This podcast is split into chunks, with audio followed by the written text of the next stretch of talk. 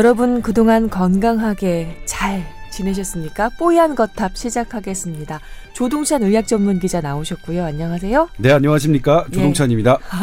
어, 힘차게 인사해 주셔서 감사합니다. 제가 약간 맥이 빠져 있었거든요. 임채선 원장님 안녕하세요.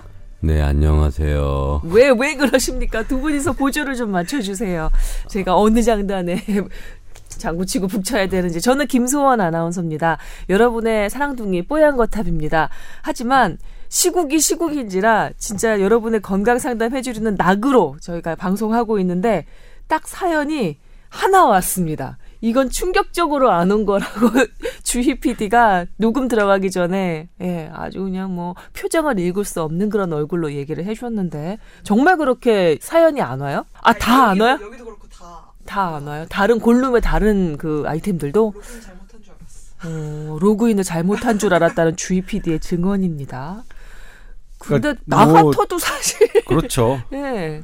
사실 대부분의 우리 청취자분들이 아, 이번 토요일에는 거리에 나가야겠다. 음. 나도 무언가를 해야겠다. 어떤 행동이 이 시국 우리나라의 발전에 조금이라도 도움이 될 거, 될 것인가. 이, 이런 것에 상당히 많은 부분을 집중하셨던 그런 기간이 아닐까 그런 생각이 들고요. 네. 그리고 공교롭게도 뭐 같은 건지는 모르겠지만 모든 병원이 지금 좀 어렵습니다. 어, 네, 그거는 환자들이 병원에 안 와요. 아, 참 신기하죠? 안 아픕니까? 요즘엔?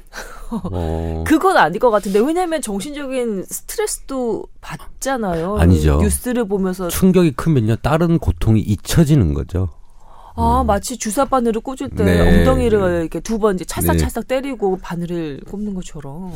그런데 제가 좀 우려스러운 건 네. 병원에 환자들의 그 방문 수가 느느냐 안 느느냐는 경제적인 지표와 상당히 관련성이 있습니다. 아, 그러니까 단지 이 시국에 대한 관심 때문만이 아닐 것이다라고 네. 생각하시는 건가요? 왜냐면 작년 같은 경우에도 어 메르스 사태가 있었잖아요. 메르스 사태 때는 사람들이 이제 병원에 가면 메르스 감염 위험이 있으니까 상당 기간 그 기간 동안 안 갔고요. 네. 그리고 그 이후도 상당 기간 그러니까 더 안 올 것이다라고 예측을 해서 많은 병원들이 대단히 고민을 했었는데 의외로 메르스 사태가 끝난 정리된 이후에는 가을부터는 급증했습니다 환자들이. 밀어놨던 병원 내원을 그때 뭐 그렇게 했을 수도 있고요. 실질적으로 메르스 사태가 어, 우리 소비자들의 경제 상태에 큰 악영향을 주지는 않았을 거다. 음. 이렇게 평가를 하는데 이 올해는 뭐 최순실 사태와 이전에 음. 터지기 터지기 이전에 계속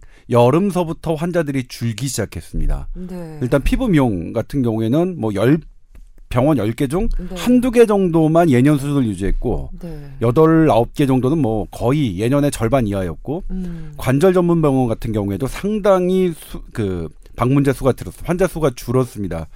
그래서 저는 우려스러운 게 진짜로 이제는 우리의 그 서민들의 주머니 사정이 안 좋아지고 있는 것 아니냐. 지금 경제 지표로는 잘 나타나진 않지만 그래서 네. 그런 부분들이 조금 우려스럽기도 합니다. 네, 그 지금 조동찬 기자 지적해 주셨지만 경제 상황 녹록치 않다는 건 이미 기사에서 우리가 뭐 귀에 딱지가 앉을 정도로 많이 들었잖아요. 여러 가지 지표를 통해서도 확인되는 바가 있고 또 어떤 전문가들은 모든 경제 주체가 아주 극도의 고통을 느끼는 어, 경제의 퍼펙트 스톰이 도래할 것이다. 이렇게 예측하는 전문가들도 있더라고요. 아, 정말 걱정이네요. 그 실제로 병원을 운영하고 계시는 임채선 원장님도 피부로 느끼십니까? 저는 조금 못 느끼는데, 다른 분들은 좀 힘들다고 많이 얘기를 하시는 것 같아요. 지 자랑이에요. 그, 지 그. 그렇죠. 지금 지금 이렇게 진지한 얼굴로 자랑을 하고 계시죠? 예, 이런 것도 깔때기라고 하나요? 요즘 아, 근데- 같은 시국에 깔때기를. 아니, 그건 아니고, 저, 시국이 어느 시국인데 진짜. 지금 뽀얀 거탑이라는 성스러운 방송에서 지자랑을 하고 있습니까? 아, 저 여러분, 예, 두 분은 정말로 막역한 친구 사이십니다. 왜 아닙니다.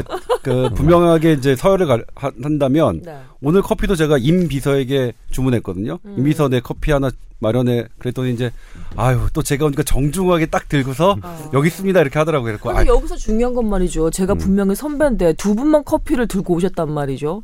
전 지금 마실 게 없어. 나 한 입만 주라. 예. 아 근데 거의 한 입밖에 안 남아서 죄송합니다. 한 입만 먹고, 네. 근데 그리고, 보통 예. 비서가 없는 사람들이 잠깐 정말 비서를 갖고 싶어 해요. 그래서 자꾸 비서 역할을 시키는데 그냥 장단을 맞춰주는 것 뿐이죠. 야, 예. 진짜 조 기자님은 잽을 날리고 임치순 원장님은 항상 스트레이트 예 훅을 날리는 분인 것 같습니다. 근데 여튼 예, 현장의 얘기를 좀 들어보자면 우선은 제가 본 환자분들이 조금 난치병이고 어려운 환자들이다 보니까 음. 그런 분들은 시국과 별 영향을 받진 않아요. 시국에 네. 왜냐하면 치료를 해야 되고 네 네 어 지속적인 치료가 없으면 또 불편해지기 때문에 네네 근데 그런 필요성이 어 의학적으로 꼭 치료 필요성이 떨어지는 과들 음. 뭐 피부과라든지 성형이라든지 이런 부분들은 조금 환자들이 많이 조금 떨어지는 것 같다는 주위 원장님들 얘기를 많이 하셨어요. 그렇군요. 참 걱정입니다. 예. 그 저는 이런 그냥 신체적인 통증이나 아니면은 그 신체적인 필요를 수반하는 그런 병원 내원 말고요. 예, 그런 정, 그 건강 상태 말고도 정신 건강 상태도 상당히 걱정이 됩니다. 사실은 그 어떤 분들 그 제가 얘기 나눈 어떤 분들은 지난 IMF 그 외환 위기 사태와 버금가는 사회적인 트라우마일 것이다.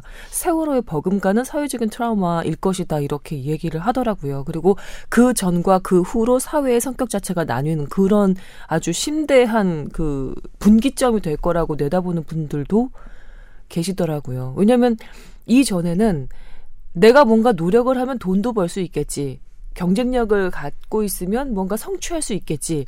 그래서 뭔가를 가지고 있는 사람이 좀 꼴보기는 싫고 샘도 나지만 무언가 이룬 사람으로서 인정해 줄 만한 것이 있겠지라는 가치관이 가지고 어, 이렇게 성형이 돼 있었다면 지금은 모든 사람들이 이번 시국을 그 목도하고 난 다음의 반응이 이거예요. 열심히 하면 뭐해? 내가 공부하면 뭐해? 그 공부의 신이라는 어떤 그 인터넷 강의로 유명한 어떤 사람이 방송에 나와서 이랬대요. 자기가 이제 그 동영상을 통해서 실시간으로 상담을 해줘가면서 강의를 하는데 그 사람이 그랬답니다. 어, 이번만큼은 수능을 앞두고 그 수험생들에게 공부 열심히 하란 얘기를 못 하겠더래요. 그랬더니 베스트 댓글이 그거예요. 어차피 안 했는데 이럴 줄 알고 잘 안 했다. 어, 안 하길 잘했다. 이렇게 댓글이 달렸다고 하더라고요. 뭐 수험생뿐만이겠어요. 네. 보통 수험 수능 전에 한 내일인가요? 그죠? 네, 네. 17일 그렇죠. 내일입니다. 예, 내일이죠. 보통 수능 전에 어, 마음을 안정하는 한약들이 좀 많이 나가요. 음. 수험생들이 많이 와서 대치동에 있다 보니까 병원이 네.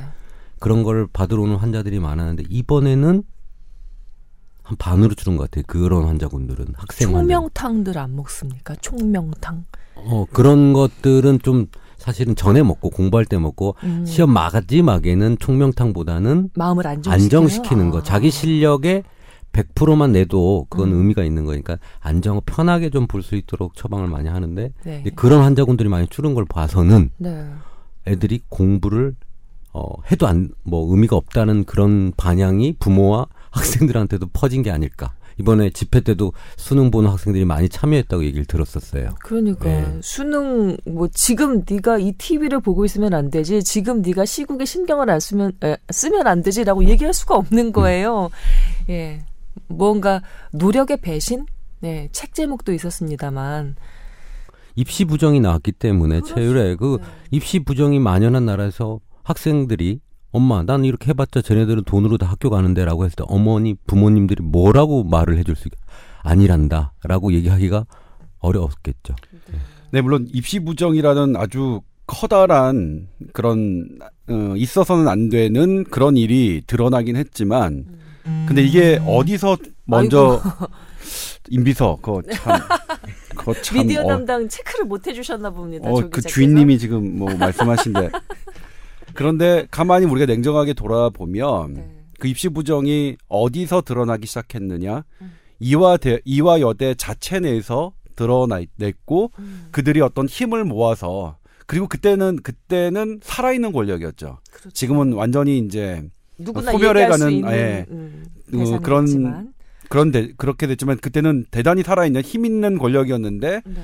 어, 그런 면에서는 교육의 의미 그리고 이화 여대의 그런 성과 그런 목소리들은 분명히 의미가 있다고 생각합니다. 그래서 네. 우리가 공부할 필요는 있다 그런 생각이 좀 들었습니다. 그리고 정말 안타까운 게 어, 우병우 그분이 최- 서울대 법대를 나오셨죠. 그리고 또 의료계에서 지금 문제가 되고 있는 것도 우리나라 최고인 서울의대를 중심으로 문제가 벌어지고 있는데 어 가장 최고의 대학이 가장 선한 선한 것 그다음에 윤리적인 것 그리고 우리 대부분을 대변하지 않는다는 것도 하나의 뭐 우리가 삼을 수 있는 물론 대부분의 서울 법대를 나오신 분들 네. 대부분의 서울 의대를 나오시는 분들은 어 뭐 우리와 비슷한 서민을 위한 그런 분들이 많겠지만 음. 어쨌든 우리가 엘리트라고 생각하는 그 공부를 잘하고 암기를 잘하고 하- 하는 것에 대한 사회적 가치를 다시 한번 그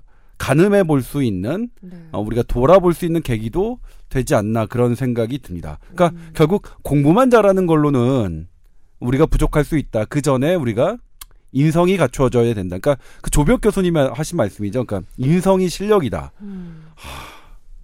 내가 실력자였어. 결국은 또, 예, 이 사회 전체적으로 무기력증에 빠지는 것을 좀 경계해야 할 것 같고요. 그리고 이 뭐랄까 그 어떠한 예전에 그 도- 돈이 최고고 노력하면 최고고 뭐 이런 그 가치라도 남아 있을 때는 뭐랄까 한 사회를 관통하는 흐름이라는 게 있어서 그것이 좀 사회를 움직이는 동력이 된다고 느껴지기도 했는데 지금은 거의 완전한 그 같이 안오미 상태 같은 느낌이 듭니다. 하지만 에, 이렇게 주저앉아 있을 수만은 없죠. 아까 지금 조 기자님 뭐 지적하셨듯이 살아있는 권력이 있을 때 내부에서 문제 제기를 하는 내부 고발 그 이대 안의 그 움직임을 통해서 이게 사실 더 밝혀지고 밝혀지고 밝혀진 거잖아요. 문제가 밝혀지면 해답도 찾아갈 수 있는 길이 열린다고 믿어야 할 것 같습니다. 우리는 살아있는 한 그렇게 믿고 행동할 수밖에 없어요. 어, 어떡할 거야? 그럼 숨 안 쉴 거야? 밥 안 먹을 거야? 내가 왜 반말을 하죠? 죄송합니다. 예. 네, 그러게요. 예. 자, 아, 막 들어가기 전에 저 하나만 여쭤볼게요. 저한테 질문해 오는 사람들이 많아서 아니 제가 뽀얀 것한 뭐 전문가도 아닌데 저한테 이제 이 방송을 듣고 주변에서 질문해 오는 사람들이 있습니다. 여튼 그 질문을 제가 지금 대신 해드릴게요. 어, 지금 문제가 되는 게 뭐 아직 밝혀지진 않았습니다만 VIP의 프로포폴 문제 예, 지적이 되고 있잖아요. 그런데 많은 사람들이 알기는 그 수면 내시경을 할 때 그 약이 들어가면 그냥 푹 하고 잠에 빠져들기 때문에 그렇게까지 중독이 될 만큼 어떤 메리트가 없다는 거예요. 환각이 일어난다든지 아니면은 아주 최고의 하이 상태가 어느 일정 시간 정말 무슨 다른 마약처럼 지속이 돼서 정말 그냥 우리 흔하게 하는 속되게 표현하는 말로 뿅 가는 그런 지점이 없는데 왜 어, 프로포폴 다른 중독자들이 생길까 이해가 잘 되지 않는다고 하거든요. 네, 일단 프로포폴 얘기가 지금 VIP 청와대와의 관련성이 입증된 건 아닙니다. 그러니까 네, 물론 저희가 그렇습니다. 프로포폴을 얘기한다고 해서 저희가 어떤 그것과 관련성을 지금 갖고 있다 아니 그건 아니고요. 일단 네, 그걸 먼저 그렇게 주장하는 말씀드리고 바도 아니고 예. 저희가 아직 취재한 바도 없습니다. 그냥 프로포폴만 따로 떼내서 말씀드리자면 네. 프로포폴을 맞았던 사람에게 모든 사람이 중독 성이 있거나 그렇지는 않습니다. 음. 어 근데 저희 이제 대한 마취 통증 의학회하고 관련 학회들이 정신 건강 의학회 분들이 어떤 사람들이 도대체 프로포폴 중독이 되느냐를 조사한 바가 있어요. 공식적으로 논문으로 발표되지는 않았지만 네. 어 이게 기, 그러니까 이게 잠을 잘게 하는 음. 수면을 들게 하는 효과도 있지만 네. 기분이 기분을 좋게 하는 효과도 있습니다. 이게 유포릭 이펙트라고 하는데 유포릭 이펙트. 예. 그래서 이 프로포폴을 맞았던 처음에 맞을 때 그게 대부분 감별이 된대요. 처음에 맞아도 음. 처음에 맞았을 때 어 뭐 괜찮다 아, 잘 잤다 잘 잤다 정도로만 생각하는 사람이고 뭔가 약간 좀 아 불편하다 음. 그렇게 느끼는 사람도 있는데 네, 네. 처음에 맞았을 때 너무 좋다. 어 이거 되게 기분이 좋다라는 음. 분들이 있어서 음. 어 그런 분들은 두 번째 세 번째 그런 것들을 물어봐서 잘 물어봐서 네. 두 번째 세 번째 때부터는 프로포폴을 바꾸는 게 음. 프로포폴을 중독 프로포폴에 대한 중독자를 줄이는 방안 아니냐 음. 이런 것들이 논의된 적이 있거든요. 음. 그러니까 이 프로포폴이 갖고 있는 어떤 기분을 좋게 하는 효과가 네. 어떤 사람들에게는 많이 나타날 수도 있다. 그리고 음. 그런 사람들이 중독 위험이 있고 또 하나가 수면 문제예요. 수면 같은 경우에는 네네. 중독성이 가장 없다고 알려진 그런 수면 유도제조차도 음. 그걸 먹으면 잠을 자잖아요. 음. 잠을 자는 게 나에게는 이득이잖아요. 그게 이제 2차 이득, 영어로는 secondary gain이라고 하는데 음. 그런 것들이 계속 그, 그 생기다 보면 네. 그것에 의해서 중독이 되- 될 수가 있는 거죠. 음, 애초에 그러니까 수용하기를 그것을 쾌감으로 느끼는 그 수용자가 이- 있을 수 있고 네, 애당초 프로포폴의 그러니까 위험성이 중독성의 네네. 위험성이 있는 사람이 있고 그렇지 않더라도 세컨다리 게인으로 예. 예, 2차 평소 잠을 어. 못 자던 사람이 프로포폴 때문에 계속 잠을 잘 잔다 그러면 그것 때문에 잠을 잘 자기 위한 목적으로 계속 프로포폴을 찾을 수가 있는 이 두 가지 가능성이 있겠죠. 네. 대부분의 그 프로포폴 중독자들 보면 수면 문제를 가- 대부분 가지고 있어요. 그래서 아, 잠을 못 자고 항상 밤에 일하는 여성분들이나 음, 뭐 교대 근무를 하는 사람들이 수면을 못 하고 잠을 자도 개운하지가 못하기 때문에 네. 이 프로포폴 딱 맞으면 그 짧은 시간에 네. 너무 잘 잤다는 느낌을 받습니다. 음. 어, 그리고 잠을 푹 잤다고 생각하기 때문에 머리가 너무 개운해진다는 느낌을 받기 때문에 네. 잠을 못 자고 힘이 들 때 프로포폴 딱 맞으면 어. 아잘 살- 잤다. 어. 이 어. secondary gain이 대부분이고 네. 그 보통 그런 사람들은 수면의 장애를 가지고 있는 분들이 프로포폴을 자꾸 맞게 되는 거예요. 음, 그렇군요. 네. 하나 더 질문을 할게요. 그 몸무게에 따라서 프로포폴 그 주사량을 조절을 하지 않습니까? 그런데 그 몸무게 그러니까 수면 마취에 돌입하는 그 함량이 아니라 그 분량이 아니라 그거보다 약간 못 미치게 주사를 에, 이렇게 정맥 주사로 이렇게 마치 뭐 드랍 해가지고 이렇게 조금씩 조금씩 넣는 것처럼 우리 그 링거 넣을 때 그런 것처럼 잠이 들락말락한 상태로 몇 시간을 좀 유지하면 훨씬 더 어, 뭐랄까 중독자로서의 소기의 효과를 볼 수 있다는 얘기도 있는데 이 얘기는 틀린 얘기입니까? 그건 이제 입증되진 않았기 때문에 그런 실험이 행해지진 않았기 때문에 네네. 뭐 일단 그렇다라고 단정지어서 얘기할 수는 없지만 네네.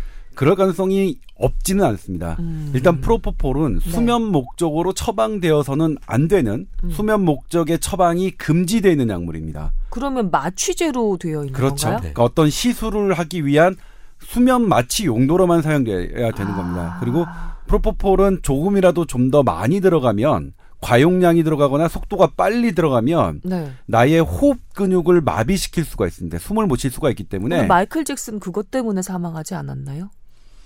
네, 그렇죠. 마이클 잭슨도 프로포폴이었죠. 네. 예, 프로포폴이었나 미다졸렘. 아, 프로포폴이었습니다. 마이클 잭슨도. 하도 약을 많이 써서 아, 그 헷갈립니다만. 예, 예. 예, 맞습니다. 음. 맞습니다. 제 기억으로는 제가 그때 마이클 잭슨이 사망한 날도 아침에 나와서 그걸로 출연했었거든요. 그두 가지 이야기가 예. 그 데메롤이라는 마약성 진통제하고 네. 그다음에 프로포폴 이 두 가지가 이제 후보로 올랐었는데 음. 나중에는 이제 프로포폴이었다. 그게 하는 것들이 그리고 네네. 그걸 얼마나 그 주치의가 사실은 과용량을 했었고 막 이런 것들이 밝혀졌었죠. 음. 근데 이거는 그 임, 그러니까 되게 정밀하게 infusion pump로 그러니까 infusion pump 이게 속도를 정확하게 계산하는 기계를 가지고 놓는 그런 주사약이거든요. 그래서 네. 저도 뭐냐면 프로포폴은 놔본 적이 없어요. 미다졸람이나 이런 것들은 인턴이나 레지던트 때 놔본 적이 있는데 네. 프로포폴은 사실은 그런 정밀한 기계 그리고 그걸 잘 다루는 의사들이 이렇게 놓는 거지 그냥 함부로 될 수 있는 건 아닌데 음. 근데 문제는 예전에 우리가 문제가 됐던 게 분명히 있죠. 프로포폴이 그냥 처방이 됐었죠. 일부 성형외과 의, 사들이 음. 그러니까요. 가지고 뭐 처방을 해줬고 그걸 얻기 위해서 계속 시술을 받는 그런 일까지 벌어졌고 결국 아, 목적이 시술이 아니라 프로포폴이 네. 되는 경우. 네. 그리고 결과적으로 환자 젊은 여성이 사망했고 그 사망한 여성을 휠체어로 밖으로 내가고 그 숨기는 아, 과정에서 맞아요. 그 사건 엄청난 일이, 기억납니다. 일이 네. 일어났었죠. CCTV에서 보고 예, 오 저게 CCTV 에서, 뭐야 예. 막 이렇게 예. 깜짝 놀랐던 기억 있습니다. 그래서 많이 문제가 되고 있는 뭐 그런 약물입니다. 그래서 음. 이 프로포폴에 대한 거는 그 사건 이후로 상당히 엄격한 감시가 이루어지고 있어서 네. 사실 지금 그러니까 얘기했던 이 세월호의 일곱 시간과 관련된 그런 질문들이겠죠. 그래서 프로포폴의 가능성이 높지는 않다고 생각합니다. 음. 저는 사실 거의 없다고 생각했는데 네. 문제는 이제 벌어지는 상황이 거의 없다고 생각하는 것 이상의 무언가들이 벌어지고 있으니까 네네. 그래서 모든 언론사, 모든 기자들이 취재를 하고 있고 저 또한 취재를 하고 있는데 네네. 그것과 관련해서는 저도 그러니까 지금 이 순간까지 어떠한 단서도 저는 찾아내지 못했습니다. 음. 그런데 이따가도 하- 말씀드리겠지만 어제 보건복지부가 음. 차움 의원과 그다음에 네. 최순실 성형 병원으로 알려진 강남의 김모 원장의 네. 의원에 어떤 주사제를 처방했느냐에 대해서 어 이제 조사를 벌였고 네. 그리고 실제로 대리 처방의 기록이 남아 있었다라고 네. 발표했는데 네. 어떤 주사제인지는 밝히지 않았습니다. 사실 보도 자료를 보면 가장 궁금한 게 뭐 처방 받았지? 음. 그렇지. 그래야 배제가 궁금하죠. 되니까. 네. 그러면 아 이제 나 더 이상 그런 거 취재 안 해. 프로포폴이니 이거 취재 안 해. 완전히 이렇게 돼야 되는데 음. 아직 밝혀지지 않았다. 음. 그리고 지금 그 부분을 제가 어젯밤부터 오늘까지 취재를 하고 있는데 오늘도 앞으로 취재할 거지만 네. 어 그게 어쨌든 명확하게 어느 정도는 밝혀져야 이런 의혹이 해소되는 거 아닌가 싶은데 음. 문제는 그쪽의 논리는 있어요. 그것 또한 개인의 의료 정보기 때문에 의료 정보를 공개하는 건 의료법 위반이라는 논리거든요. 그게 최상위법입니까? 아 근데 이 정도에 와서 헌법 유린이 일어난 이 마당에 그게 최상위법일까? 이 정도에 와서 궁금합니다. 예, 그렇죠. 이 정도에 네. 와서 일단 의료법 그러니까 대리처방 주사제를 병원 밖으로 가져가게 하는 것 자체가 의료법 위반이거든요. 음. 어차피 의료법 위반한 사항 말도 안 되게 위반한 사항이 드러났는데 네. 그 위반에 대한 위반 의료법을 위반해서 밖으로 가져간 주사제가 뭔지는 밝혀야 되는 게 아니냐가 이제 제가 갖고 있는 논리로 그걸로 이제 질문을 하려고 합니다. 각각의 네. 그 취재원들에 대해서. 예. 근데 어느 정도 밝혀질까는 잘 모르겠지만 음. 정말 전 개인적으로 아니었으면 좋겠고 그게 이걸로 완전히 좀 배제돼서 음. 제가 쓸데없는 취재를 좀 안 했으면 하는 그런 바람이 간절합니다. 임채선 원장님 뭔가 적으시면서 다음 발언을 준비하고 계셨는데 어떤 내용인가요? 어, 그러니까 국민들이 걱정하는 건 뭐냐면 그 프로포폴을 만약에 VIP께서 맞았다. 음. 향정신성 의약품이고 그게 어떻게 보면 마약 계통의 약이잖아요. 음, 네네. 그 마약 계통의 약을 뭐 그러니까 부- 우리 대나라 대통령이 그런 마약 중독자였다라는 그런 연관성을 갖는 거예요 국민들이. 그럼 말이 정말 안 되는 거죠. 그러니까 사람들이 그 관심을 계속 가지고 있는 거예요. 어. 그래서 그 아까 얘기한 대로 이 주사제가 도대체 무엇이냐라는 고민을 가지고 있는 상황이고 그 처방이 뭔지 저는 대충은 압니다. 그 비타민 처방은.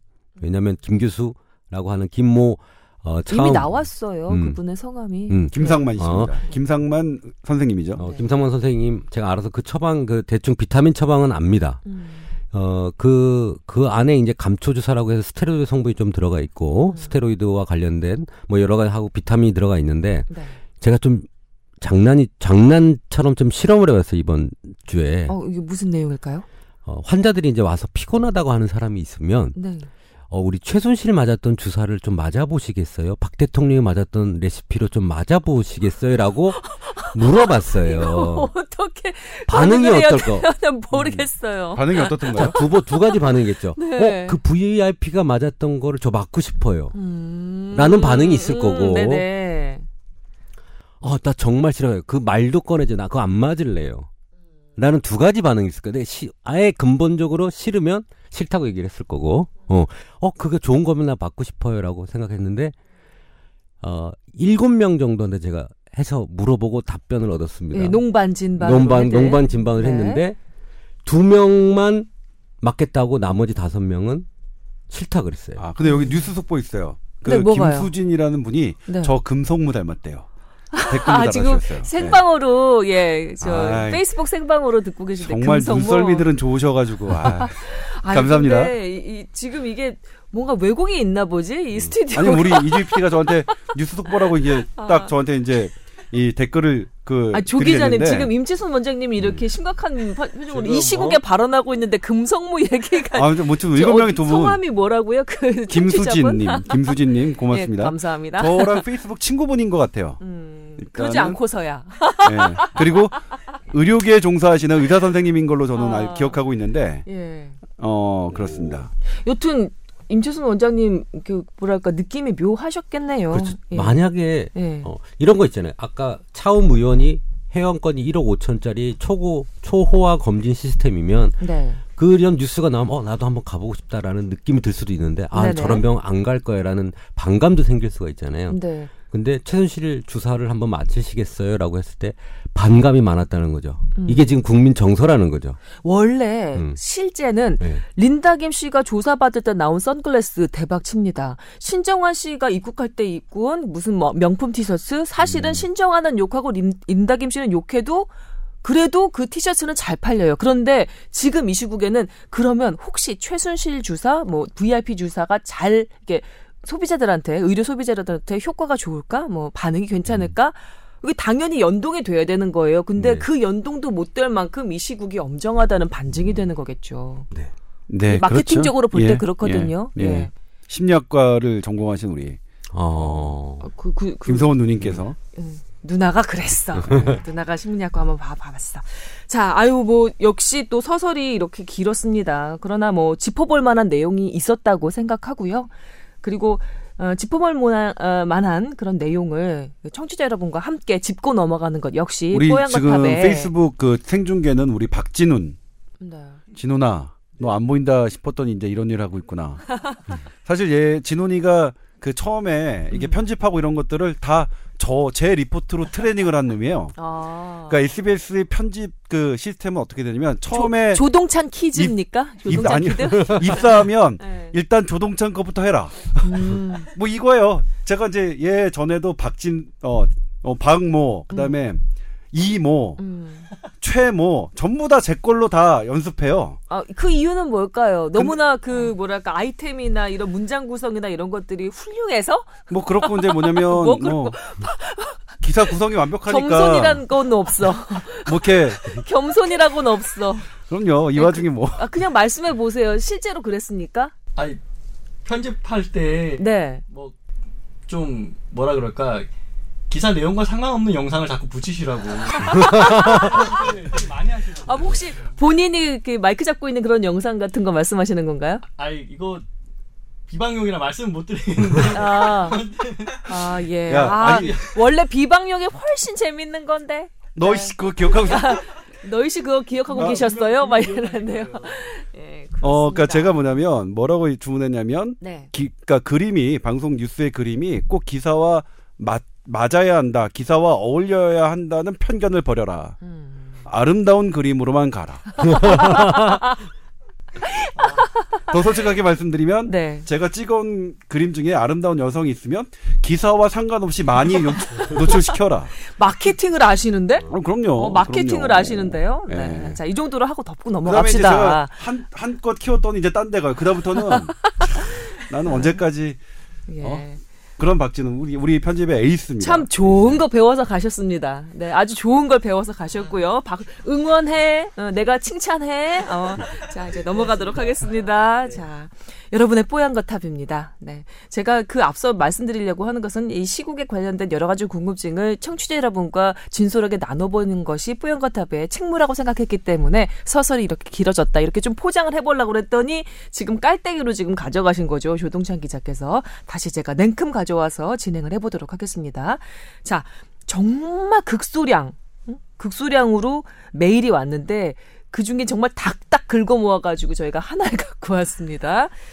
자, 듣고 계시는지 모르겠습니다. 수종 냉증이 심한 분입니다. 저혈압을 원래 가지고 계시고요. 어느 정도냐면 청소년기에 한방병원 가서 어, 전신 체온의 분포를 알 수 있는 그런 사진을 찍어 보셨대요. 그랬더니 손과 발은 아예 그 사진에 나오지도 않을 정도로 그렇게 저온이었답니다. 그래서 그 한방 병원에서 관련한 한약을 지어서 어, 먹은 적도 있다고 하십니다. 그리고 뭐 다른 곳에서도 혈압 측정을 하면 기계가 고장 난 줄 알고 이렇게 낮을 수가 없다. 다시 한번 측정해 보자. 이렇게 반응이 나올 정도랍니다. 그 정도로 저혈압이시래요. 그런데 이럼에도 불구하고 어 거- 감기도 잘 안 걸리는 편이고 그리고 또 날씨 추워지면 약간 불편한 것 빼고는 크게 어, 일상생활에 지장이 없다고 하십니다. 그러던 중 여기에 이제 질문이 나오기 시작합니다. 커피가 저혈압에 좋다는 뉴스를 봤습니다. 저는 쾌재를 불렀지요. 약간의 각성 효과도 있고 어 좀 피로감도 좀 덜해질 것 같고 육신도 hyper가 되겠군이라고 생각하면서 쾌재를 부르셨대요. 그렇다면 커피에 대한 죄책감 없이 커피 섭취에 대한 죄책감 없이 마실 수 있겠는걸 이런 생각이 드셨답니다. 이 생각 괜찮은 건지 수족냉증에 관한 걸 검색하다 보니 체온이 내려가게 해서 커피가 안 좋다는 얘기도 있는데 어 이건 뭘까 궁금하기도 하셨대요. 관련한 궁금증을 예, 풀어주시기 바랍니다. 우리 바리스타 조께서 한마디 하셨죠. 커피를 항상 즐겨 먹고 예, 본인 어, 좋아한다고 어, 커피에 예, 대해서 많이 그렇죠. 아실 것 같아요. 네, 일단은 이제 수족냉증이라는 게 그 현대의학으로 명확하게 정의된 질환은 아닙니다. 그러니까 이 수족냉증은 이제 우리 임원장이 설명을 해주셔야 될 것 같은데, 네네. 어, 커피 같은 경우에는 순간적으로 그러니까 혈관을 특히 뇌로 가는 혈관을 수축시킵니다. 수축시킨다는 건 이제 이렇게 그러니까 웅크리게 해서 음, 높은 좀 더 높은 압력으로 쫙 가게 하는 거거든요. 네. 그러니까 근데 이제 혈관은 좁아지니까 압력은 높아지지만 혈류량이 뇌로 가는 혈류량이 약간 줄어들 수는 있습니다. 어. 그리고 심장을 약간 더 빠르게 뛰게 하는 그런 작용이 있습니다. 음, 그런데 커피가 이게 순간적으로 작용하는 거지 계속 이렇게 24시간 이렇게 카페인이 작용하는 것이 아니라서 네. 사실 그 장기적으로 카페인이 혈압이나 심장 박동에 영향을 미친다는 것에 대해서는 오히려 회의적인 시각이 더 많습니다. 음. 그러니까 커피가 저혈압에 좋다는 뉴스라는 것, 그러니까 커피가 저혈압을 개선시키는데 좋다는 것이 사실은 순간적으로는 의미가 있을 수 있지만 네. 길게 봐서는 그렇게 될 수는 없다. 그러니까 순간적으로 내가 혈압이 약간 높아질 수 있고 심장이 약간 빨라질 수 있지만 음. 그게 카페인이 다 대사되고 난 다음에는 별로 그렇지 않다라고 해서 안, 않은 거거든요. 그 그러면은 체온 내려가게 한다는 얘기는 맞습니까? 커피가 체온을 내려가게 한다. 맞습니다. 이게 그래요? 어머. 어 우리 하이퍼소미아라고 저체온증 걸린 사람들 치료 원칙을 보면요. 네. 어 따뜻한 물을 마시고 이런 것들이 있어요. 그죠? 예, 어, 뭐. 중, 뭘, 물론 경도, 중도, 뭐 중증도에 따라서 치료 방법은 틀리지만 네. 따뜻한 물이나 음료수를 마시는데 어 그 지금 해외에서 인증된 치료법에 따뜻한 물을 먹는 음료수를 먹는데 거기에서 커피와 녹차는 제외입니다. 어머. 딱, 딱 그렇게 정해져 있어요. 그 역시 카페인 때문인가요? 그건 네. 카페인의 이뇨 작용 때문에요. 네. 이게 몸을 몸에서 이거를 빼나가니까 네. 예, 따뜻한 그러니까 이 혈액 혈액이 이제 물 성분이 많은데 음. 따뜻한 물 성분이 몸에서 빠져나가면 음. 그거 자체가 체온을 유지하는데 어렵기 때문에 그렇거든요. 네. 음. 그래서 저체온 체온을 내려가게 한다는 건 맞습니다. 왜냐하면 우리가 소변이 나가면 거기에 소변이 따뜻한 물이잖아요, 그죠? 네. 차가운 소변 보시는 분은 없을 거 아니에요, 그죠? 어, 네네. 그렇죠. 그 체온이 소변이 나가는 걸 좀 막아야 되기 때문에 음. 어, 체온을 내린다는 말은 맞습니다. 근데 이 수족냉증의 개념이 사실은 의학에서는 없어요. 치료법도 별로 없고 음. 물론 레이노이드 현상이라고 손발이 뭐 시퍼렇게 되고 통증이 오고 하는 그런 진단명들은 있지만 네. 특별한 그 말초혈관을 치료하는 방법은 없습니다. 음. 어, 근데 그 이 수족냉증의 개념 자체를 조금 정확하게 보시려면 네. 어 우리 체온의 그러니까 우리 신체의 체온을 두 가지로 좀 나누셔야 돼요. 그러니까 코어 템퍼러처라 해서 중심부 체온과 음. 말초 체온 두 개를 나눠 가지고 봐야 됩니다. 네. 자, 그러면 어렸을 때나 나이 먹었을 때 손발이 차다고 오는 수많은 환자들을 보면 네네. 기본적으로 어 그 사람의 정 체온은 일반적으로 정상 범위에 있어요. 근데 손발이 차다고 해요. 음. 근데 우리가 손발의 온도를 재지 않고 중심 온도만 재죠. 우리 몸의 체온을 잴 때 겨드랑이에서 그렇죠. 재거나 그렇죠. 항문을 재거나 그렇게 중심 체온을 재게 돼 있습니다. 그러니까 네. 중심 체온은 유지하지만 우리 말초로 가는 온도가 떨어졌을 때 수족 냉증이라고 하는 거예요. 음. 어. 그냥 그렇다 보면 커피 같은 전체적으로 그 온도를 낮추는 어떤 물질을 먹게 되거나 음식을 먹게 되면 네. 뭐 코어 템퍼러처나 그다음에 페리페럴 템퍼러처가 낮아지겠죠. 음. 어. 그래서 이 수족 냉증이라는 부분은 중심 체온을 배제하고 말초만 보고 보셔야 돼요. 그러면 원인은 뭐냐면 중심의 따뜻한 체온이 말초로 잘 이동되지 않는 거죠. 어떤 원인이 돼서 어 스트레스 호르몬 때문에 올 수도 있고요. 네. 혈관 수축 문제 때문에 올 수도 있고요. 네. 음식물 때문에 올 수도 있고 음. 말초로 혈관이 확장이 돼, 음. 돼서 잘 순환이 되지 못하는 상황이 음. 차단되는 원인들을 찾아서 치료하는 게 수족 냉증의 치료 원칙이에요. 음. 이분이 그 저 온도 내주는 그, 그, 그 사진 뭐라 그러죠? 이게 뭐 체열 진단기라고 그, 하는데 예, 체- 한이 적외선 체열 측정기. 음, 적외선 체열 측정기. 측정기죠. 거기 손이 아예 나오지 않을 정도로 지금 수족냉증이 심한 분인가 본데요. 이분에게 그러면 도움이 될 만한 어떤 그 일상생활 수칙이랄까 드시는 거랄까 뭐 이런 도움이 될 만한 것이 없을까요? 저는 지금 한 가지 드리고 싶은 말이 말씀이 음, 손발이 차서 정말 불편하시냐라는 음, 거죠. 그러니까 손발이 차다고 해서 불편하지 않으시면 네.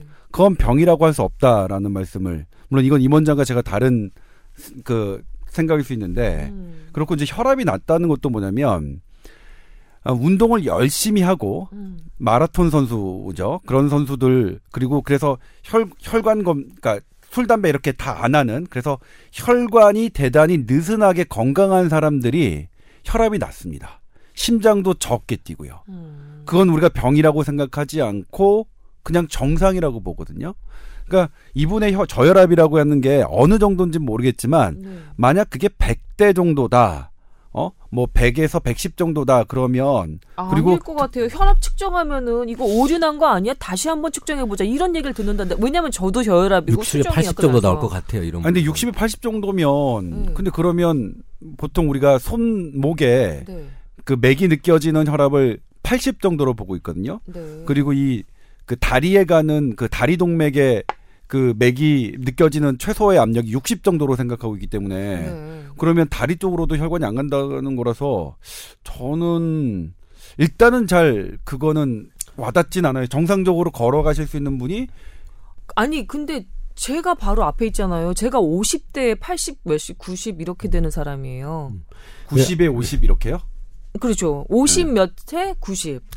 이분은 근데 지금 방송도 하고 지금 웃으면서 이게 녹음도 하고 그러잖아요. 정상적으로 걸어갈 수 있는 사람인지 의심스럽다고 제가 바로 앞에 있는데 아직 저혈압과 수족냉증으로 고생을 한 자는 못 봐서 그래요. 네. 그런가 보다. 어, 이거는 어, 수족냉증이 심하면서 음. 어, 아, 통증을 호소하거나 음, 음. 저린 증상을 호도하는 수많은 여자분들이 있잖아요. 그런 그럼요. 여자를 못 봐서 그래요. 음. 그리고 그건 상당히 힘들고 고통스럽다고 저는 인정을 합니다. 그럼요. 어. 손발이 차서 연애도 못 한다 그래요. 넌 시체니? 남자가 이런 얘기를 하면서 울면서 온 헤어졌어요. 그런 사람이랑. 헤어지세요. 그렇게 어. 마음에 상처 주는 분이랑 사귀지 마세요. 나중에 다 나쁜 차 타고 가고 난 다음에 좋은 차 옵니다. 막 이렇게 얘기를 해주면서 예 그 다음에요. 그래서 수족냉증 부분도 상당히 고통스러운 병이라고 저는 생각을 해요. 네. 예. 그리고 이분이 지금 커피를 먹어서 혈압을 올리겠다. 그러면 카페인의 부작용을 카페인의 부작용이 고혈압이거든요. 심장 빨리 뛰고. 어. 이제 그걸 이용해서 혈압을 올리면 그 혈압 높아진 게 팔다리로까지 가서 손발이 따뜻해질 거라고 생각을 하시는 거예요.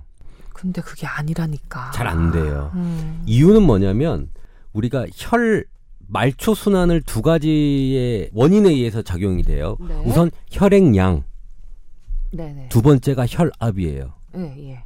그러니까 혈액 양이 충분해야 되고 음. 우리가 한의학에서는 진액이라고 하죠. 네. 음. 그 양이 충분해야 되고 그다음에 그 혈압, 그다음에 심박출량 이것이 음. 받침이 돼야지만 말초로 갑니다. 네. 말초로 가요.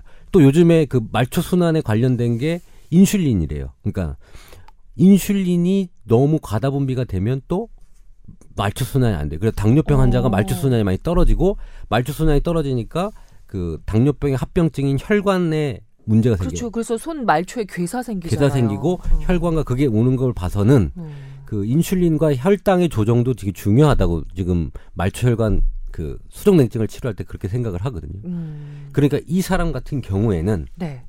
어 혈압을 높이기 위해서 네. 커피를 먹는 건 한 가지 방법이지만 혈액 양을 올리는 걸 한 가지 생각을 해봐야 됩니다. 혈액량 어떻게 하면 높일 수 있어요? 많이. 일반적으로 뭐 물을 먹었다고 혈액량이 올라가지는 않아요. 그거는 희석될 것 같은데 그냥. 그죠? 예. 어 그냥 그거는 체액으로 들어가 버리기 때문에. 근데 네.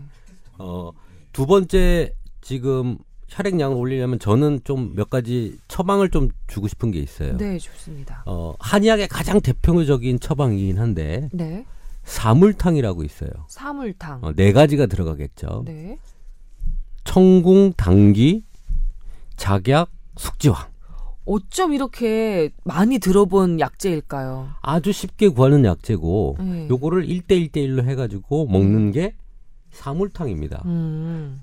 이거는 혈액이 부족하거나 네. 혈액으로 관련된 모든 처방의 근본입니다. 음. 여기에다가 뭐 환기 뭐 이렇게 넣으면 팔 팔진탕이 되고 뭐 이렇게 추가가 막 되는 아 이게 정말 기본 중에 기본 베이스 중에 예, 베이스군요. 유명한 처방이죠. 이 네. 화재국방에서 나온 처방인데 네. 이걸 한번 좀 먹어서 혈액량을 음. 조금 올려 놓으면 혈액 순환에 좀 도움이 될 것 같아요. 네. 커피로 하지 마시고 커피는 일시적입니다. 음. 커피는 일시적으로 심장을 많이 뛰고 혈압을 올리고 하지만 음. 결론적으로 그러면 중심에 있던 혈액이 마- 밑으로 빠져나가면서 오히려 오히려 나중에는. 그거를 음. 그 보존하기 위해서 더 중심으로 혈액을 먹고 나중에는 말초의 혈관을 더 방해해요 순환을 음, 네. 초반에는 올리지만 후반에는 낮추게 돼 있어요 예.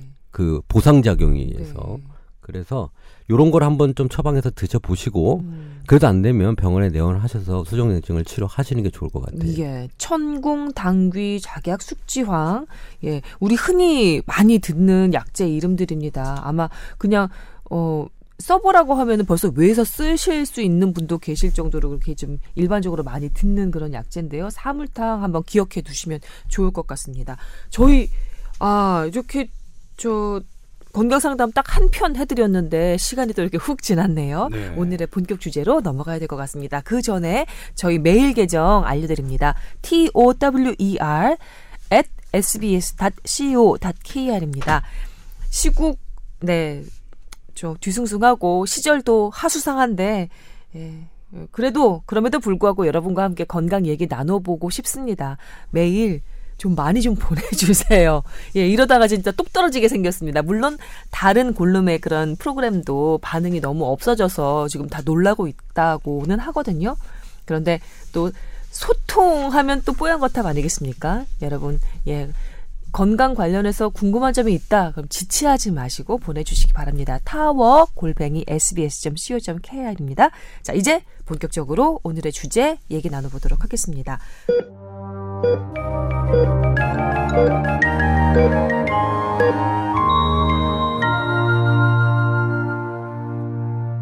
오늘 주제 뭐 앞서 말씀드린 오늘 시국과 관련이 있습니다. 뭐죠? 네. 최순실 사태, 국정농단 사태가 지난주 수요일부터 의료계로 퍼졌습니다. 네. 의료계까지 들어왔죠. JTBC가 이제 대통령이 대리 처방 받았다.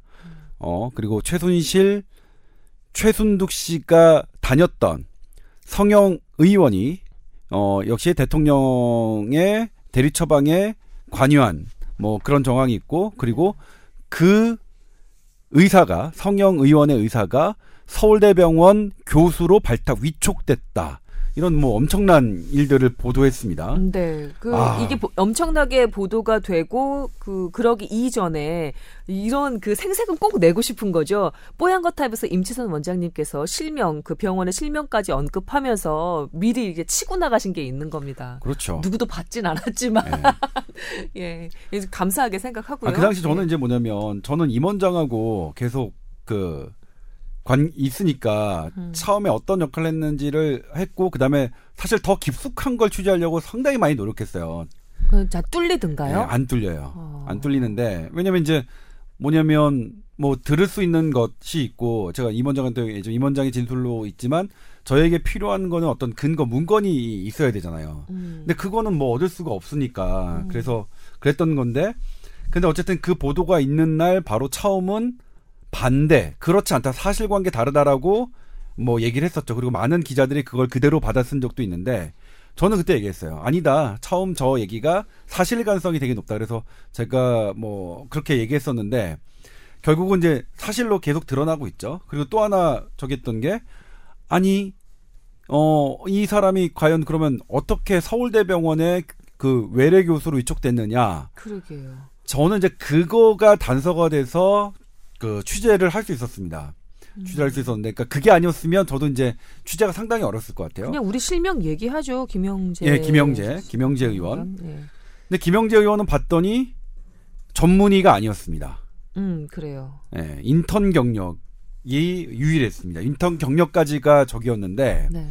그리고 주로 해왔던 것들이 어, 미용 성형 시술이었습니다. 음. 매선침이라고 해서 그 실, 실, 실그 실을 리프팅 실을 그 피부 속에 집어넣어서 그 주름을 없애는 그런 치료를 주로 해왔고 보톡스 치료 이런 것들을 해왔던 의사입니다. 근데 네.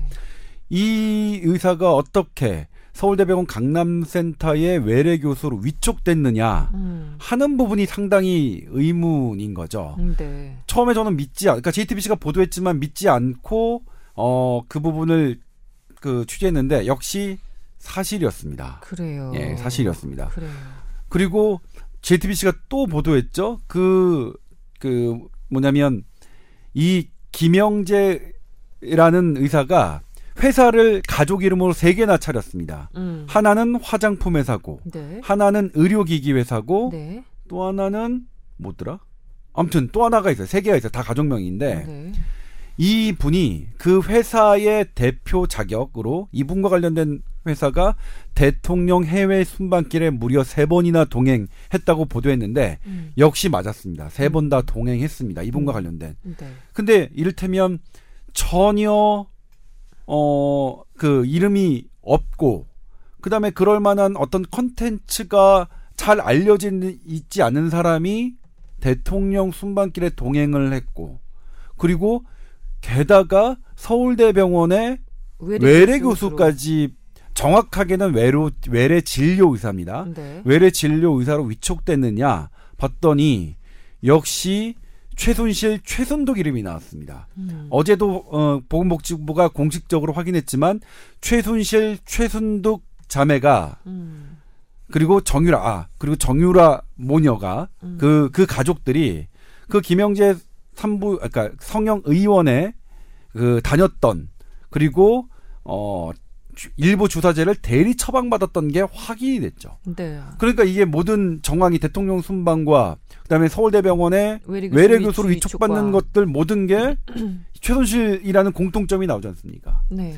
그리고 이제 차움 같은 경우에도 지금 뭐 VIP 대통령 그다음에 뭐 이런 것에 대해서 대통령의 혈액이 음. 차움 의원으로 갔다는 것까지 어제 확인이 됐죠. 예. 간호장교가 예. 체혈을 해서 차움 의원으로 보냈다고 그 하죠. 부분에 대해서 왜 오늘 우리, 고개를 이렇게 딱 그렇게 하셨어요? 우리가 의원은? 예, 예, 알겠습니다. 어, 오늘 보도를 하겠지만 예. 제가 국군 서울지구병원에 2년 동안 근무를 했었거든요. 네, 네. 그러니까 저희 국군지구 서울병원에 그 군의관으로 발탁된 사람 중에 3명의 군의관이 청와대로 파견을 합니다. 음. 그래서 청와대 군의관이라고 저희가 뭐 긴밀하게 여- 연결되고 그다음에 음. 뭐 제가 있던 병원은 뭐 어쨌든 간에 어 대통령이 1년에 두 번의 건강 검진을 받는 거고 네. 그다음에 그 어떤 문제가 생겼을 때 그런 자- 주치의와 자문의들이 오시면 그것들을 어렌지하고 이런 거였는데 네, 네. 일단 대통령의 혈액은 국가 보안이거든요. 그럼요. 개인이 아니라 그리고 그것의 처리 방법은 음. 아까 엄격하게 비밀 유지가 되고 그다음에 순서가 있습니다. 음. 나름대로.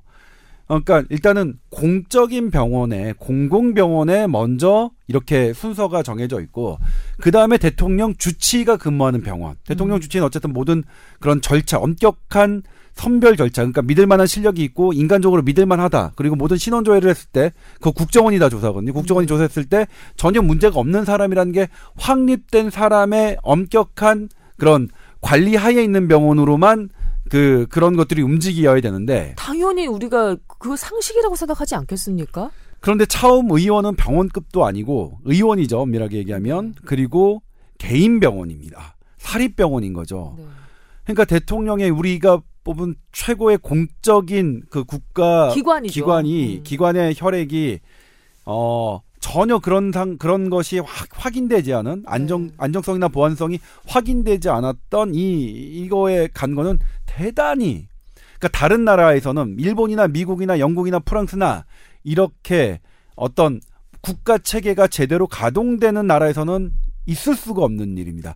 결국 뭐냐면 이게 그래서 드러난 벌어졌잖아요. 지금 결- 밝혀졌잖아요. 예. 그 관련해서는 예. 지금. 그렇기 때문에 결국 음. 드러났죠. 그렇죠. 또. 그러니까 예. 보안이 안 됐다는 게 여실히 드러난 거죠. 음. 보안이 안 된다는 병원이라는 게 보도를 통해 드러난 거죠.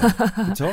근데 음. 애당초 그 병원은 그렇게 가서는 안 되는 거였죠. 그래서 그러니까 일 그 대통령이라는 그 직책을 가진 사람은 일개 개인으로서 일개 자연인으로서 기능하면 되는 아, 그렇죠. 사람이 아니거든요. 헌법기관이거든요. 대통령은 헌법기관입니다. 그래서 정해져 있는 절차와 그 과정에 따라서 꼭 움직여줘야 되는 의무가 있는 거예요. 네. 그래서 내 뭐 그냥 그 하고 싶으면 그냥 할 수 있는 거 아니야 개인이 이, 이게 성립이 안 되는 상황이라는 것을 우리가 미리 알고 있어야 되는 것 같습니다. 아까 임채선 원장님 뭔가 말씀하시고 싶으셔서 고개를 이렇게 뭐랄까 한숨을 푹 내쉬면서 이렇게 절레절레 내 내저으시더라고요. 왜 그러셨어요?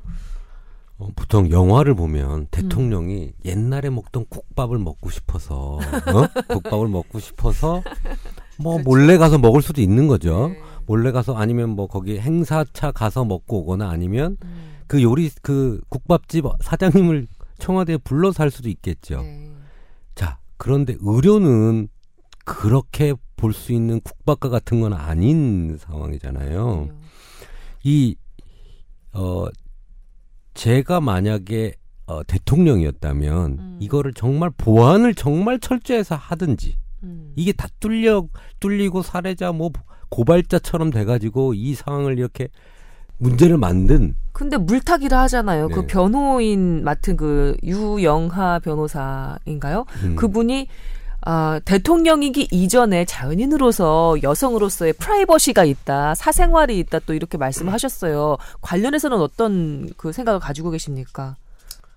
일단 그 부분이 그 부분이 이제 일단은 여성으로서의 프라이버시라는 것이 만약 그때 대통령이 정말로 그런 질환 때문에 어떤 특정 병원에서 어 그것에 대한 치료를 받고 계시다면 그걸 갖고 비난할 사람이 과연 있겠습니까? 그마저도 국정원에서 그 국가 기밀로 해서 관리를 했겠죠. 만약에 그런 일이라면. 예. 그리고 예, 문제는 뭐냐면 질환이라면. 그렇게 질환이라면 질환이라면 그것도 이제 그 보고가 명확하게 보고는 지금 15차례 했지만 음. 보고에 대한 어떤 답변을 했고 어떤 저기를 했는지 그러니까 아 세월호 7시간 예, 말씀하시는 7시간 거죠? 동안 예. 그런 게 안 됐고 그다음에 또 하나 뭐냐면 정호 그 저희가 보도했지만 SBS 그 취재에 따르면 정호성 지금 그 비서관이 네, 전 비서관. 그 당시에 관저에 있었다고 계셨다고 이렇게 증언을 하지 않았습니까? 네. 그러니까 이게 사실 아프면 어떻게 그러니까 보고를 국가적인 위기 상태에서 보고를 받지 못할 정도로 아팠다면 그건 분명히 어떤 병원이었겠 병원이었겠죠. 음. 최소한 청와대 의무실 거기는 관저가 아니니까 그러니까 거기는 펍 그러니까 공공 장소니까 청와대 내에서 프라이빗한 공간이 아닌 네. 청와대 의무실이나 아니면 국군서울지구병원이 아니면 대통령의 주치의로 선임된 그런 병원들에 계셨다면 음. 그거는 뭐 전혀 뭐 이해가 안 될 일은 아니라고 생각하고요. 네네.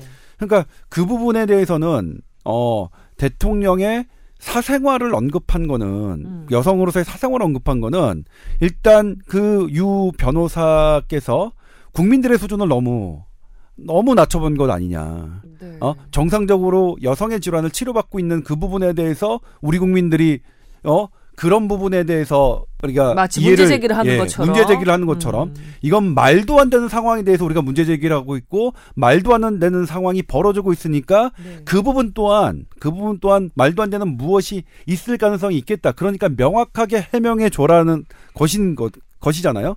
그러니까 그 부분을 명확하게 얘기해 주면 될 것이지 그걸 그런 식으로 듣는 사람의 모든 국민을 기분 나쁘게 하니까 그분은 그 어떤 얘기까지 하냐면 고도의 전략이다.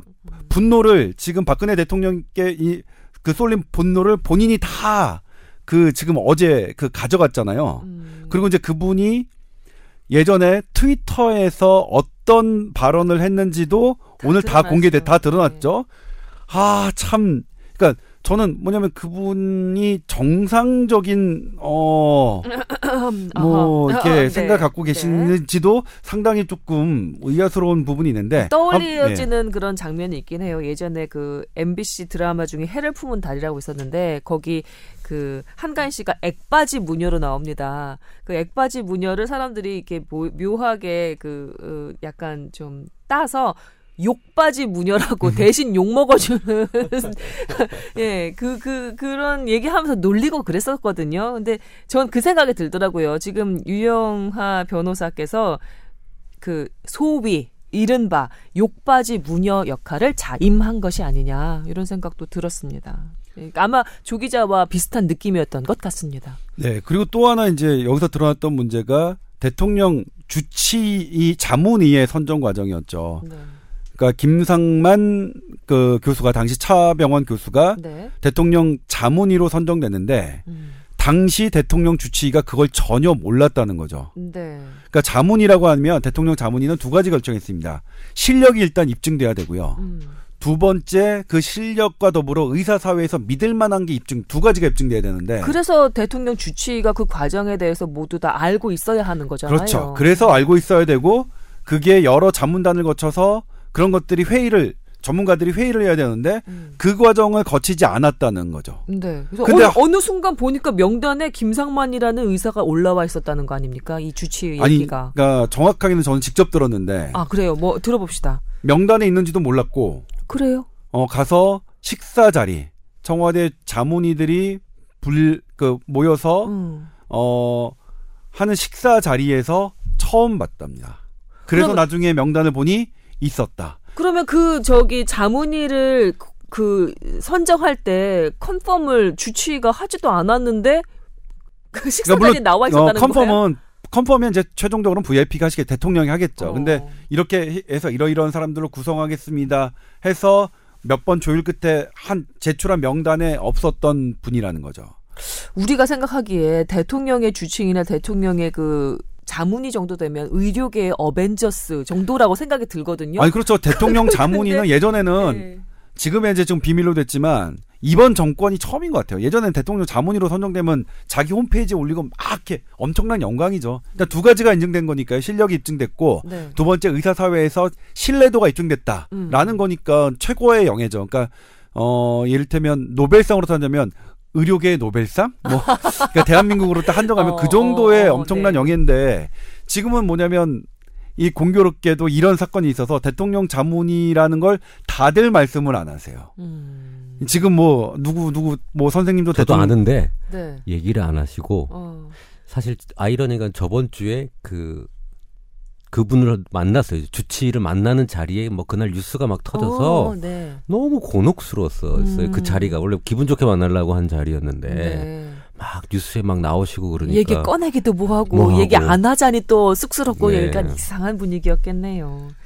그런데 여기 지금 가져오신 보- 그 주제 자료 보니까 이게 분명히 이번 시국에 이번 시국이 시끄러워지는데 의료계가 상당 부분 지금 가- 간여가 되어 있는 상황이잖아요. 그렇죠. 그러면 그 의료계의 그 입장 뭐랄까요? 이렇게 대표할 만한 어떤 단체들의 입장이 좀 나온 게 있습니까?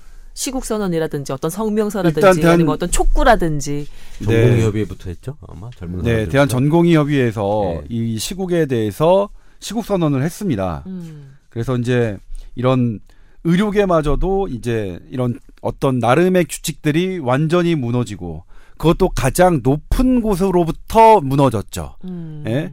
그러니까 이제 되게 이번에 서울대 병원에 근무하는 교수들, 네. 제 또래 교수들이 저한테 얘기하더라.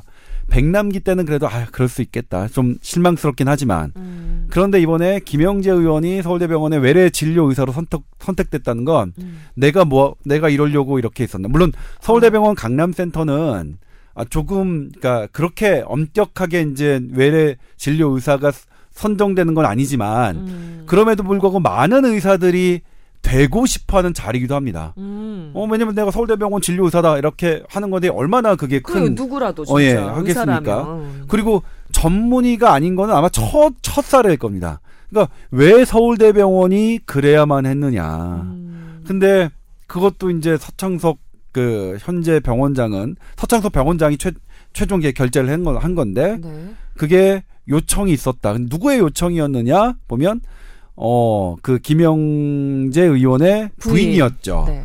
그리고 그 화장품 그, 음, 회사 예. 아니 의료 기기 회사 하신다는 그분. 예. 네.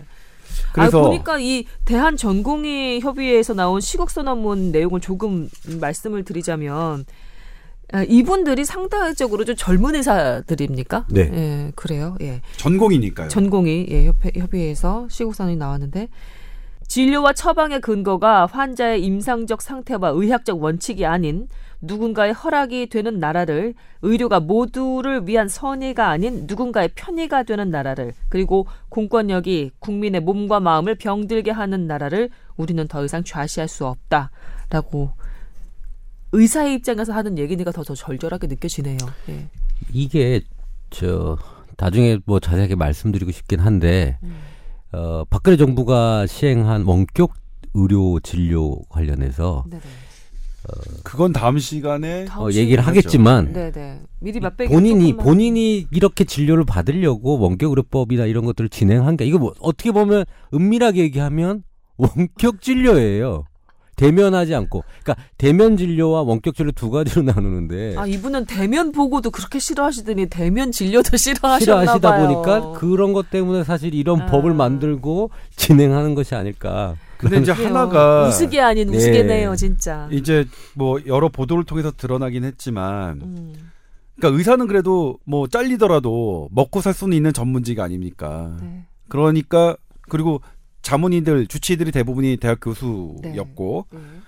그렇다면 안 되는 건 안 되는 거다라고 분명하게 얘기했으면 되는데 사실 한 주치의 같은 경우에는 김상만 원장의 진술로도 확인이 됩니다만 음. 어 뭐뭐 뭐뭐를 하겠다 주사를 하겠다 네. 그러면 이제 어 아니 네가 다- 당신이 밖에서 들고 오는 이런 것들은 안 된다.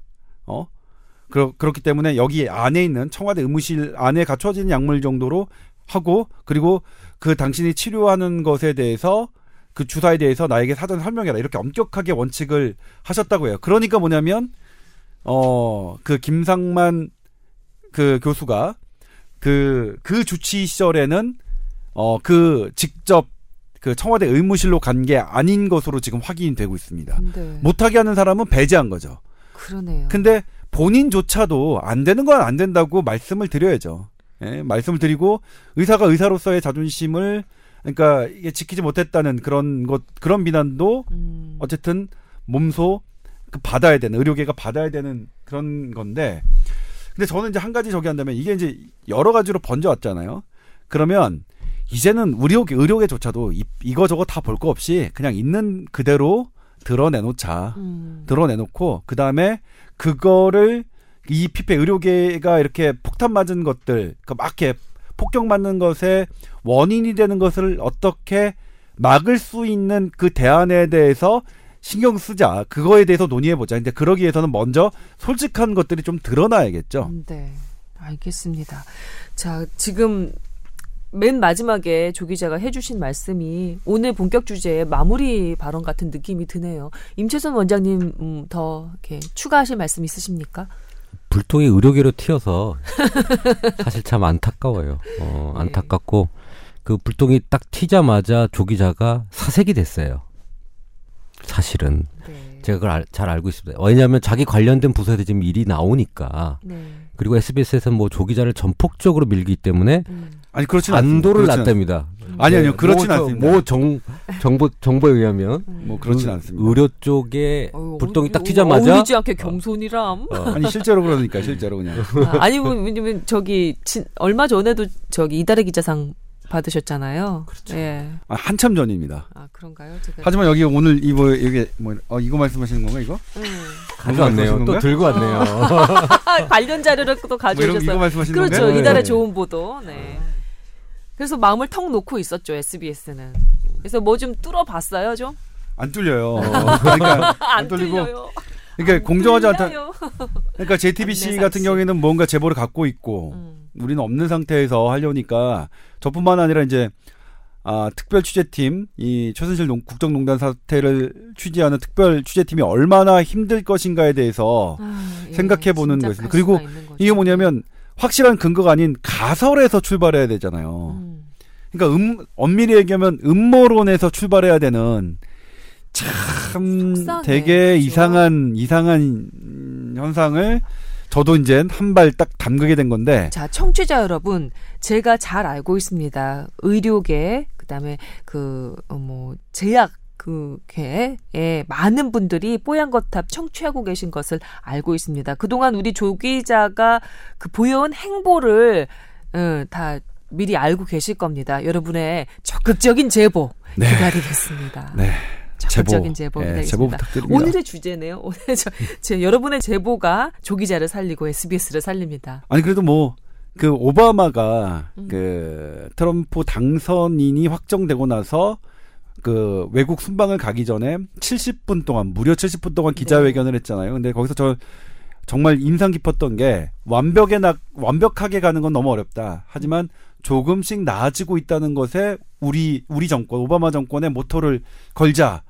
그러니까 어 되게 인상 깊었는데 우리가 지금 뭐냐면 그러니까 뭐냐면 이미 다 저 밑바닥에 내려가 있었는데 음. 이게 지금 하나씩 벗겨지는 것도 조금씩 나아지는 과정이 아니냐 네. 그렇게 생각한다면 만약에 이게 밝혀지지 않고 그대로 계속 묻혀서 영원히 간다고 생각해보면 그게 더 끔찍한 거잖아요. 예? 그렇죠. 예. 흔들리면서 배는 앞으로 나아가는 겁니다. 네, 그래서 우리 나아지고 있는 과정이라는 것은 음. 어 그리고 우리가 그것에 대해서 계속 뭐 지난번에는 뭐 최대 120만 명까지 그, 그 모임을 어, 어떻게 뭐 한번 가보셨어요? 광화문에? 전 당연히 갔죠. 음, 원장님은 저는 우리는 식구들이 다 같이 갔어요. 우리 어머니 아버지 아주 중요한 일이 있어가지고 아. 저희 와이프가 해외에서 돌아왔습니다 토요일 날. 아유 그런 어, 뭐, 것까지 못 그거는 갔습니다. 예외. 네, 예, 네. 그거는 예외. 네, 인정. 네, 알겠습니다. 자, 아이고 모르겠습니다. 이제 내일 수능 보는 우리 어린 학생들도 있고 일단 일단 건강하게 잘 치르시고요. 네, 그리고 오늘 꼭 받지 수능 마시고요. 보시는 분들 잠 내일, 일찍 내일. 주무세요. 아, 어. 내일 수능 보시는 분들 오늘 잠 일찍 주무세요. 네, 맞습니다. 끝에 뭐 이렇게 초치기 이런 거 한다고 별로 그렇게 효과 없습니다. 네. 자, 아, 어느새 또 한 시간이 훌쩍 넘었습니다. 뽀얀 거탑. 네, 여러분과 한 시간 동안 이런저런 얘기 나눠봤습니다. 마치 글쎄요, 약간의 전문적인 그 정보를 그 가미해서 사랑방에서 이런저런 얘기 나눈 그런 느낌이 좀 드네요. 다음 주도 어김없이 이 자리에서 여러분 기다리도록 하겠습니다. 건강하게 잘 보내시다가 다시 만나는 걸로 해요. 네, 이, 이상으로 마치겠습니다. 고맙습니다. 고맙습니다. 네.